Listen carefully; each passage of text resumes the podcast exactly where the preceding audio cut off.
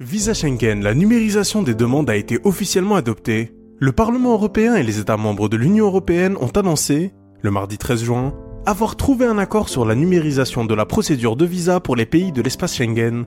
Un accord qui révolutionnera les procédures de demande de visa pour les ressortissants des pays non membres de l'UE, dont les Algériens. La numérisation a pour objectif de moderniser, simplifier et harmoniser la procédure de visa Schengen pour les ressortissants des pays tiers qui demandent un visa et pour les États membres qui doivent les délivrer, explique la Commission européenne.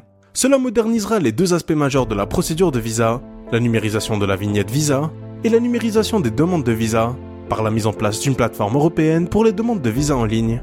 La numérisation prévoit une plateforme de l'UE unique pour les demandes de visa en ligne sur laquelle les demandeurs de visa pourront demander un visa Schengen en ligne et acquitter des droits de visa identiques, quel que soit le pays de l'espace Schengen dans lequel ils souhaitent se rendre selon le même communiqué.